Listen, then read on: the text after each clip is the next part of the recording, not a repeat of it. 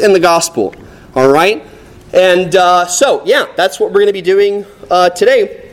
We're going to begin that series, and that's going to take us all the way through the semester, okay? Uh, as a side note, we're going to use Mark uh, a lot in this sermon series. Mark being the first gospel written and the one that a lot of the other gospels sort of take their cues from. And so, anyway, just know that ahead of time if you want to do like a biblical study on Mark or if uh, you know you want to kind of look that up it's the shortest of the Gospels, only 16 chapters, right? That's manageable. Um, it's very direct, lots of action, lots of the word immediately. That Jesus just immediately does other things. Something I can relate to, being someone who's kind of like constantly moving and uh, active. So we're going to be working a lot out of the Mark text. And so if you you know get halfway through the semester, you're like, he's only using references from Mark. Mark the only person interested in uh, race? I mean, what's happening here? No, a lot of these stories are paralleled in the other Gospels. But most scholars, whatever that even means, uh, believe that Mark was the first one written, and so that's the one that we're going to use. Okay? Uh, another thing, too, that you can kind of be prepared for is Sierra and team are working through videos that we're going to show at the beginning of, each of our topics each week that just more or less ask people pretty personal questions about race. And those are going to be three or four minutes. And so if you're someone who really would like to answer one of those questions or be on the, the film or feel like you have something particularly important to say that God is leading you to say, talk to Sierra. Sierra, raise your hand. Yep, Sierra. Uh, and, uh, and we'll try to work you into those videos. Uh, in addition to that, this is even more scary, I know, for some of you. I'm going to also be doing live interviews, okay, where we bring you up and uh, for five or ten minutes I grill you and interrogate you on your race. Uh, no, where we ask you questions, okay, about uh, you know how race impacts you and things like that. I'm going to put those questions up, both the questions from the interviews, questions from the video, and our sermon series outline on Facebook as well today. That way you can kind of think about it. There'll be a lot of opportunity for you online to add your own questions as you're interested. And in addition, at the end of a lot of our sermons, we are going to open it up as a Q&A time. Either you can ask anonymous questions up on the screen, or uh, you, can, uh, you can ask them directly. So we're going to try our best to keep these sermons pretty short and to the point so that we can have some of this other interaction going on with interviews and asking questions and things like that. And of course, I reserve the right, as always, to not answer your question and tell you that I'm going to answer it the next week and then forget to answer it. Uh, so, since we're doing this all, you know, semester, uh, plenty of procrastination in, in that regard. All right, great. So let's begin today and uh, talk briefly about kind of why it is that we're doing this. But first, let me just share with you some of the uh, sermon topic uh, topics that we're going to do. We really phrased this in terms of questions. Particularly, we owe a debt of gratitude to Sierra for thinking through a lot of these questions. So, the first one is Where is race? What do I do if I can't find it? What if I don't have enough race? Is it possible to have too much? Be week two. Week three, if you tied race to the back of a cat and dropped it, which side would land face up? Okay, that's week four. Uh, if Paul finished the race, 2 Timothy 4 7, then why are we still talking about it? That's week five. Week six, am I race? Would I know it if I was? It's kind of an existential question. I'll answer that in week seven. Uh, how grace, grace, has changed my life. Week eight. It's a personal testimony from me. Does race have texture? I'm pretty sure I've seen one, or at least felt one before. Okay, that's so week nine. Uh, we'll work through this. Um, is there enough race to meet the needs of our climbing global population? All right, that's a little bit more of a social question. Week week ten, that's an important one. Can I buy it? That's week twelve. Um, is it larger than a loaf of bread? I'm really needing some more data here. Can we get this a little bit more down to earth? And then, as sort of a finishing of the series, we're going to take a quiz like the ones we took for spiritual gifts to figure out what race we truly are. like inside. All right? So, that's kind of our sermon series laid out uh, for the next semester. No, just kidding. But as I was looking at my sermon series this morning and ready to prepare, I had realized that Grant Trotter had added a whole bunch, in fact, a whole 12 weeks worth of fake sermon titles, some of which I can't even repeat here uh, because of how inappropriate they are. Grant, I mean, dirty mind. Those are not our topics. Okay. So I am going to run through our actual topics because I, I, know that if you hear them and then you read them, uh, you know, later on, it'll maybe kind of sink in. So today, what we're going to be talking about is why are we having a conversation about race? Kind of seems important. Does race matter to God? Is it really necessary to think much about race as Christians? Please don't try to write this down. There's like four or five questions in each sermon uh, section, and you're not going to be able to do it, okay? It's not going to be possible. Uh, how has race played out in the story of Christianity, particularly in Scripture? And we're going to draw a lot uh, from our class for that week too, which will be uh, next week. And so, uh, you know, those of you who can't make it to the class, we'll try to distill all of the five or six hours worth of information into that one sermon, which will be really exciting. Uh, then, what is the state of race in our society? We did this similarly with uh, the sort of state of religion last semester, where we just talk about some statistical figures regarding race and crime and you know, poverty and all these other kinds of issues to just talk a little bit about uh, the state of race. My phone keeps dying or turning off. Uh, what is race? How is it different than ethnicity? What is racism and different than prejudice? That's the same week. Week four, does the church have an obligation to help heal racial tensions? Week five, what is classism and how is it linked to race? What does the scripture say about the poor and what is liberation theology? You're going to learn a lot about liberation theology in this, uh, this sermon series, whether you like it or not.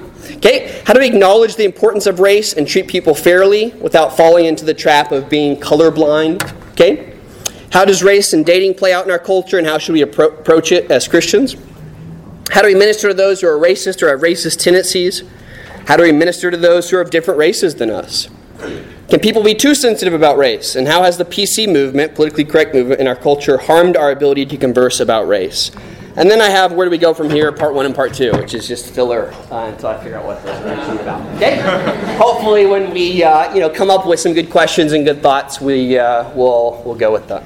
All right. So that's our series, guys, and uh, you know we're going to be uh, doing this for the whole semester. So get comfortable and uh, as comfortable as you can with the topic that we're covering, and please you know um, be ready to, to ask your own questions and, and be open and be honest as as a community of, of, of faith.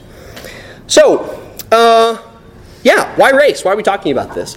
The clearest answer for this is that, uh, that I feel uh, with 100% certainty that this is the time that God wants us to talk about this. Uh, we spent some time praying and thinking about this topic, and unlike many other topics that, uh, that we cover, uh, I felt a really clear sense of, uh, you know, this is what God wants us to do, and is what we're going to do. And, and there's something significant about that, guys. I've been teaching sociology for almost 11 years. And uh, I could have done this year one when I was really passionate about sociology. I mean, I still am. And I have never done a sermon series on race or ethnicity ever in my 10 years, 11 years of teaching sociology. So it's not like I just sort of decided out of nowhere to do this, or uh, I think it's you know, a number of you had kind of brought up the idea, we prayed about it, we thought about it, and this is the timing that seems to fit really with God's agenda. I know that Focus is copying us like they do on everything. I mean, we're too cool not to copy, and they're doing a pizza theology, whatever that is, on race. Um, just like they did a pizza theology on sexuality the same semester we did sexuality. You know, I'm not trying to say anything, but uh, okay. And uh, so you'll get some of that there, which will be great. Um, but we're going to kind of explore this topic all semester, and I think it's important. A couple of other reasons for those of you who uh, aren't satisfied with God told us to. Uh, she should really question that, you know, bad person. Um, yeah, uh, we have a very diverse church, racially and ethnically. So a lot of you don't realize that. Probably part of you you don't quite know uh, maybe the national standards, national figures on uh, race and ethnicity, but our church is really racially diverse. I might not be so much class diverse, uh, but we are pretty racially and ethnically diverse. I realized that on our New Orleans trip um, uh, this last uh, semester. As I mean, I, we took like 40 people, and I think maybe there were less than like 15 white people. Um, 10 white people? Yeah. So white people representing. Okay. White people don't care about the poor, you know. Uh, uh, so uh, it made me think, it made me realize, whoa, this is really a reflection of who our church is, and particularly in a society and even a, a college uh, environment where that's just not the case. And some of us don't quite appreciate the kind of racial and ethnic diversity we have here, uh, maybe because we're used to it, maybe because we don't quite know what it's like in other places, and some of us are on the opposite side. We really do appreciate it. Uh, and so that's important for us as a church. We always, as a staff, want to preach to our community. God has given uh, you to us, and we are going to be stewards of who we have. And so, if we reflect that kind of racial and ethnic diversity, we're going to talk about that as a church, and that's really important to us. All right. Uh, number two is, you know, and I might make a disparaging comment about America here, and I'm, I'm sorry, uh, but we have a really sordid past when it comes to race as a society. And it's very interesting to me that we have effectively ignored so much about what the scripture says about race and ethnicity simply because we're pretty blind to it from our modern Western American perspective. So much of what the scripture talks about and almost every chapter deals with different groups from different ethnic backgrounds, religious backgrounds, interacting with each other, and the kind of conflict that arises out of that.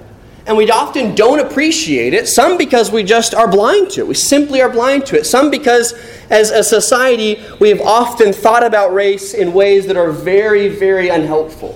And we're going to try to address that and dig into it. But, but a lot of scripture is lost on us when we don't realize the kind of racial and ethnic implications going on behind the scenes.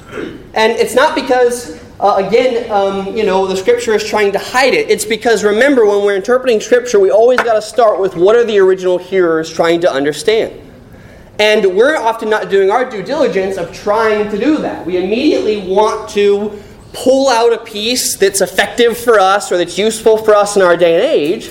And in doing so, uh, many times we're using the wrong ideas in the first place, if those ideas even exist in the text at all, or we're just completely missing some of the significance of what the original hearers would, uh, would be hearing. And so, one of the real goals of this sermon series is to regain a sense of first century Palestinian understanding of what the scripture is saying to be able to be affected and impacted by the scripture like the original people who were hearing and reading these things really are. Because unfortunately, those of us, particularly who grew up with a Christian heritage, a lot of scripture has become pretty bland to us.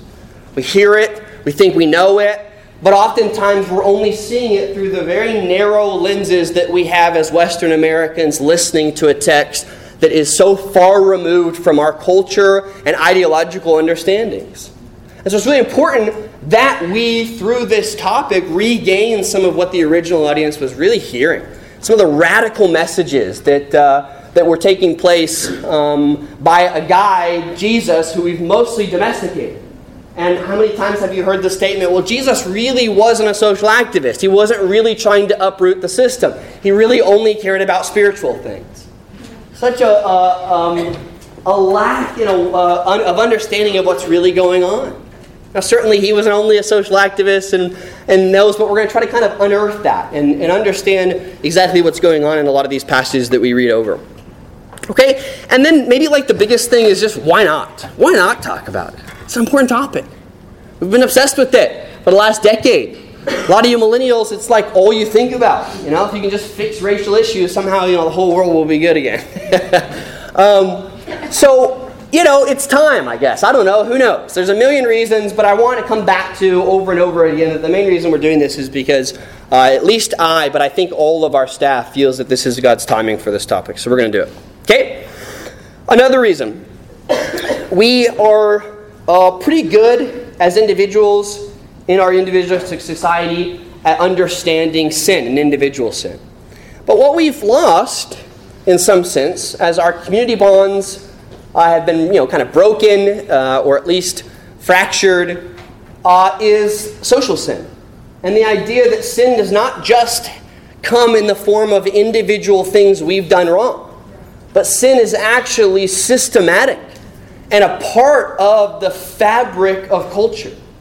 And we collectively are sinning in a variety of ways that we often don't pay much attention to. Now, I know sin isn't a cool word anymore. We don't like to talk about it.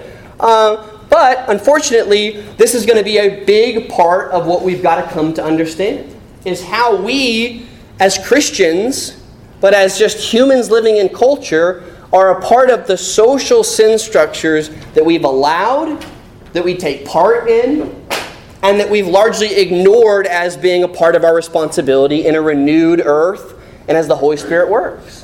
But certainly the first century hearers of Christianity would have never individualized sin to the degree that we have. Okay? And so it'll be important for us as we look at our own society with a fresh eye, being willing to critique, but also being willing to approve of those values that really do fit into the kind of kingdom mode of thinking that we, we appreciate that. We appreciate and take um, ownership over the societal sin that we see. Go back and read the prophets, guys. The prophets are not chocked full of God speaking about individual people sinning. They're chock full of God speaking against whole cities and whole societies for their collective and systematic sin. Wow, it's intense. Our God, who decides to, to, to talk, decides to attack these societal and systematic issues that he sees, particularly in his people Israel. It's a big deal. It's a really big deal, and we're going to have to regain a sense of that. Uh, my next question was Does it matter to God? Yeah, it does. Okay, on to point three. Uh, no. Um, yeah, I mean, it does. It matters to God. I mean, hopefully, I can't answer that question really quickly for you. You're going to be convinced of that as we read Scripture and as we uh, come to understand, um, you know, some of what Jesus was really attempting to do in the lessons that he taught and the kinds of people he spent time around. But it, it is. I mean, race is God designed, right? As near as we can tell from the very vague conversation of the Tower of Babel, whether you take that uh, literally or figuratively or whatever, God decided to divide the people up, at least by language. Um, there's, well, we'll go into that uh, for now. But um, it's God designed. Race is God designed. It's not something we just, just you know, came up with. And even if you're someone who really cares a lot about you know anthropology and you understand the anthropological evolutionary means of how the races differ and how that came to be, well, still, that's God designed, okay, into the very fabric and biology of, uh, of human nature. And so, anyway, uh, it matters. But more important than that, think back through the scripture of how often the message of the gospel, or at least of God's glory in the Old Testament, going to all the nations.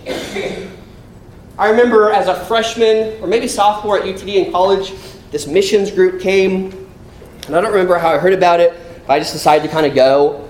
And they spent almost 45 minutes just going through all of the, the biblical examples of God uh, speaking about His glory going out to all the nations.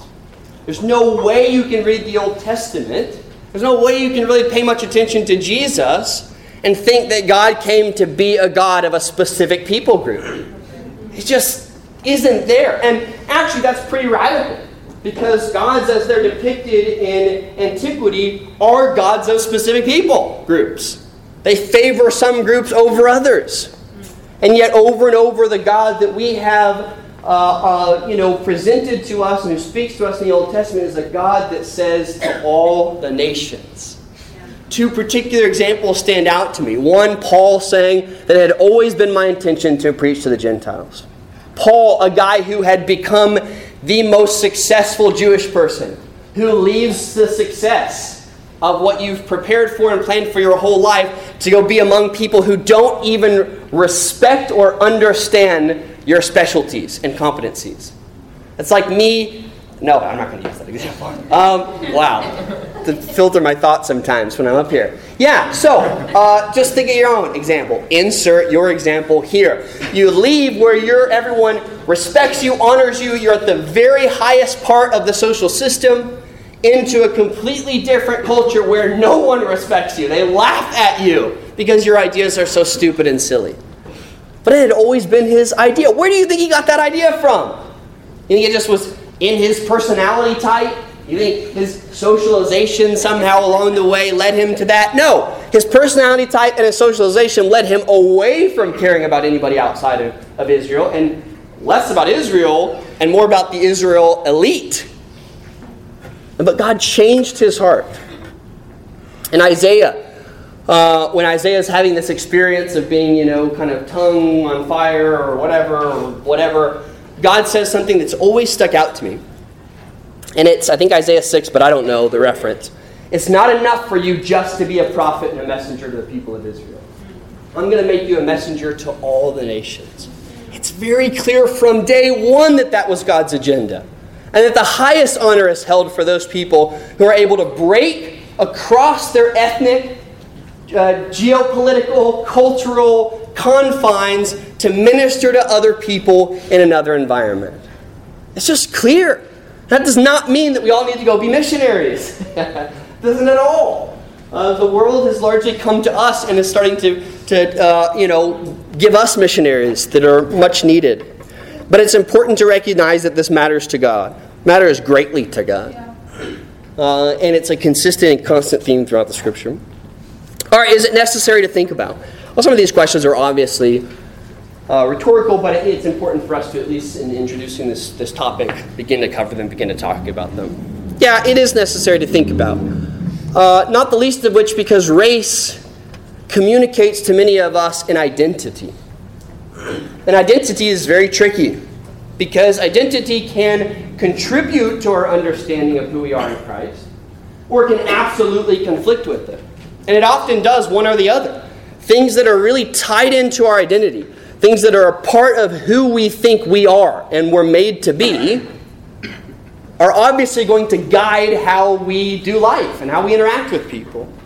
And so race is just one of those things, particularly in our society. One of the things that we're going to have to kind of recognize in first century Palestine uh, is, is Palestine is race is just not near as important a factor. Uh, you know, there are a number of other factors, particularly your social position, that matter a lot uh, more. But in our society, race matters. It matters greatly for how people see themselves and understand themselves. And so it's something that God absolutely has to be able to take over and not delete, but we have to understand it in relation to who we are in Christ. Otherwise, it will compete for uh, allegiance. And that's not good. Okay? And number two, isn't necessary to think about? Uh, one of the, the, uh, the important things about this series is I'm going to try my best to not use buzzwords, okay? Uh, when I do, I'm going to try to, to, narrow them and really make clear what I mean by them. So things like diversity, which has no meaning anymore, or equality, or, or those other things. But it is important that you recognize how much Jesus focuses on the issue of equality. And in fact, reverse equality or, or submission or I don't remember, but intentionally making yourself lower than other people. It's constant. It's throughout the scripture. And, and certainly that applies to how we think about race and ethnicity. Okay? Equality in the kingdom. That Christ has come to turn upside down the social system and its obsession with categorizing people and hiring and heightening some people and lowering uh, other people. And, uh, and, and, and so this is going to be a big deal. And as you read, I think, through Mark, you're going to realize just how much Jesus sets as a goal to equalize people, to take those people who see themselves as high up and bring them down. And to, to take those people who see themselves as low down and insignificant and bring them up. It's about equality. And, and although, again, equality has come to mean a lot of, of moot points, I think, maybe in, in our day and age, we're going to try to kind of address this anew in the idea of what is kingdom equality. And what does that, uh, that even mean from Jesus' perspective? So I want to finish with a story, Mark 7. Again, this is one of those stories that you can go back and reference in Matthew, maybe 25. I, I really can't remember, but you, you, can, you can do it. And, uh, and we're going to read Matthew, uh, uh excuse me, Mark 7, 24. So let's take this passage, which is widely misunderstood. In fact, this is used often by people who try to discredit the scripture, and Jesus in particularly, as a bigot or as someone who's prejudiced. Um, and of course, the irony is that, uh, it, at least in terms of the original audience, they would have heard this very, very differently uh, than Jesus as a bigoted person. In fact, they would have been quite the opposite. So, Mark 7, I want to read this to you. I want to illustrate a few points, and then we'll have the praise team come on back up, and, uh, and we'll be done for today. So, Jesus left that place and went to the vicinity of, I don't know how to say this, so I'm just going to call it Tyre. Yeah. Why not? You know, we're in the South. Tyre. uh, actually, let me back up a little bit real quick. Uh, so, the beginning of this uh, kind of series of stories starts with these Pharisees coming and chiding Jesus for not being uh, clean, not holding on to the cleanliness laws of washing hands and rituals and things like that. So then he kind of turns that around on him and says, Nothing that goes inside a man makes him unclean. It's what comes out of a man, those things that defile us, those things that are deep into our hearts. And so, as Mark does so brilliantly, he pulls together stories and weaves them into themes. And so, you've got to kind of come into this story knowing that Jesus has just attacked their understanding of clean and unclean. And in particular, he's taken their definition of clean, which has a whole lot to do with outward symbolic signs of cleanliness, and reversed it to say, you guys are full of all kinds of unclean things while being clean on the outside. And in fact, what kind of cleanliness matters to God is the kind of cleanliness that gets at to the heart, at the source of the kind of evil uh, that's in a man's heart or that's in a society or whatever else. Okay? So the cleanliness is kind of important going into this story. So there you go. So he left that place and went to the vicinity of Tyre. He entered a house and did not want anyone to know it. A constant theme in Mark, Jesus being secret about his miracles. You might want to think through why that is. Yet he could not keep his presence secret. In fact, as soon as she heard about him, a woman whose little daughter was possessed by an impure or unclean spirit, actually in the NRSV, came and fell at his feet. The woman was a Greek, born in Syrian Phoenicia. Uh, so she was really a Syrian, and the Greek uh, and, Roman Empire had kind of taken over this place, and for the most part, given them quite a bit of, of uh, control and autonomy over their own region. Okay? So she would have been a Canaanite woman, all right?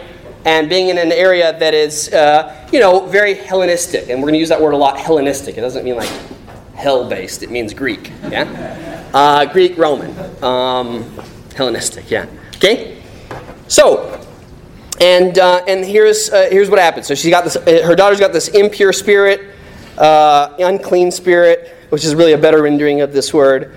And, and, and by the way, maybe I feel like I've been going too many tangents, but when we do go back through some of these texts, because we are taking a very, to use a big biblical word here, exegetical approach, which just is a big word for trying to understand what the original hearers were hearing, uh, you might want to reference the NASB or the NRSV version to get a better sense of what actual words are being used here. And it might even be nice to have a, uh, you can do this online, you have to go buy one, but a quick uh, Greek to um, English back and forth so that you can look at the particular Greek words being used here and look at what their best transliteration into English is. Because I, I, don't ever want you guys to feel like I'm doing that preacher's, you know, uh, wave of the magic wand, and all of a sudden a word doesn't have to mean what it, you know, we don't want it to mean. Um, you, you need to go back and study this on your own and make sure that you're clear and I'm clear and that we're both clear on what some of these words that are particularly important to the text really do mean. And that I'm not just using that kind of like, you know, oh, but that didn't really mean that. It meant something the opposite of that. Uh, yeah, that's just an important side disclaimer. That doesn't require a lot of work. You can do that pretty quickly. All right, so I will. I might uh, reference the NRSV in the the New Revised Standard Version in the NASB uh, as a better source for, for getting those Greek words into English. The, the text doesn't flow as well in those versions, but they're much better versions than NIV to just study out of because they're more literal. All right? NRSV, NASB. All those fun, uh, yeah, acronyms. So, she was from this, re- uh, this region of Syria. She was a Canaanite woman. Um, without being able to go too much into the uh, political relationship between lower Palestine and this upper Palestinian regions, let's just say they did not get along. All right? The Greeks in this mostly Greek region did not get along with the Jewish folks in you know, the mostly southern uh, Judea and Galilee. This didn't get along. In fact, it becomes so bad that they go to war with each other in about 30 years from when this text was written. Probably more like 20 years. And they just have an all out insurrection war. Okay, these people did not get along, they were not friendly. Uh, go back and read all the different things that the Canaanites were said to do. This was a Canaanite woman, okay? Uh, and so the Jews just did not think of them as, as very good. And in fact, sometimes they thought of these folks as even worse than the rest of the Greeks because they were the closest Greeks to them. So uh, I don't know if that makes much sense to you, but because they were the closest, you know, single Greek population near their area, they were like the worst kind of Greeks because they didn't just have visions of what Greeks were like, they had concrete examples of how nasty these people really were because they had to interact with them uh, in their own kind of day and age. Okay? All right, so she begged Jesus to drive the demon out of her daughter. Jesus says, First, let the children eat all they want, for it is not right to take the children's bread and toss it to the dogs. And you're like, Whoa, where did that animosity come from, right? Jesus just straight up called this woman a dog. Man, that's not right, okay? And, and he does. He calls her a dog. Now, it is important that as you go back and look through these words, there were sort of two major words used for dog back then. Uh, the, the main one was like uh, just a basically, you know, barbarian, beastly, uh, uh uncouth, to use a cool word, uh, dog variety, which is actually a very popular slang term that Jewish people referred to Greeks at, particularly the Greeks here in this Syrophoenician area. Literally, they called them dogs, and not of the nice variety. Well, Jesus actually spins this a little bit and uses a different Greek word that's a uh, um, kind of an offshoot of that word, which is literally the word for household pet. Now, not a lot of people had household pets as dogs. You had to be pretty wealthy and rich to have a household dog pet, okay? This wasn't very common for like rural villagers, you know, to have too many of these dogs. Uh, so he uses this word. He still calls her a dog, let's be clear. But rather than calling her the dog variety of barbaric dog, at least now we have like a pet dog, which I know in our modern you know, uh, language, it's not like, oh, well, that's so much better, you know? we can definitely get on board with Jesus just calling her a pet dog and not a wild dog, you know? And many of us might even think, well, I kind of would rather be a wild dog, you know? That sounds cooler. I mean, I would. But, yeah. Important that you understand that. So, Lord, she replied, even the dogs under the table eat the children's crumbs. Then he told her, For such a reply you may go. The demon has left your daughter. She went home and found her child lying on the bed, and the demon gone. Oh goodness, goodness gracious, we could we could talk about this so much. But you can imagine reading that for the first time uh, as a Christian or not and thinking, this is not very nice, man. Like, you know, what's he doing? Calling this, this woman a name, and then when, when she responds with a good answer, he's like, all right, good enough answer, heal. and if you read that story in a modern, you know, uh, mindset, uh, uh, you will totally miss the kind of significance that's really going on here. For one, Jesus is showing how an unclean woman, who is unclean according to Jewish law as a result of her daughter having an unclean spirit, has a deeply clean inside and is worthy of being healed. And the fact that he uses the dog term simply, I think, was to, number one, relate with the audience around him, who they were probably like, yeah, she is a dog, right? And then he's going to flip it all around on them, but also probably to test her faith some. Because it wasn't like the Greeks in that area were poor or thought of the Jewish people as really being great folks. You know, oh, they call us dogs, but we love them still. no, no, no. These were people that largely oppressed uh, the Palestinians below them and uh, lived all kinds of, uh, you know, really terrible ways of living. And anyway, so Jesus, you know, kind of tests, I think, her. No, you know the deal. Why are you coming to a Jewish official when you see our religion as, you know, stupid, as simple? I don't think so. And she, of course, you know, uh, in her humility says, yeah, but uh, even we know and can recognize uh, you know, that kind of, uh, of truth when we see it. The other thing that's really interesting about this passage and, and super significant is you guys remember the story of Jesus getting up uh, in his first speech at his temple, right, Nazareth. And he gets up and, you know, and he, he gives this great message, you know, quotes Isaiah, it's a prophetic text, everyone's excited, yeah, yeah.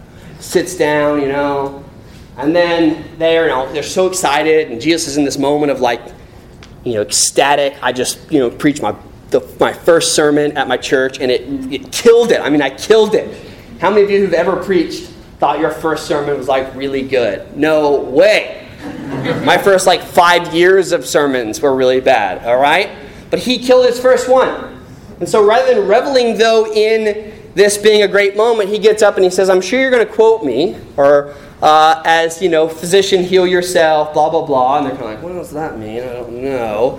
And then he goes on to say, as almost out of not at all being uh, accused or it just comes out of nowhere, Jesus says, you know what? Uh, a prophet is never accepted in their hometown.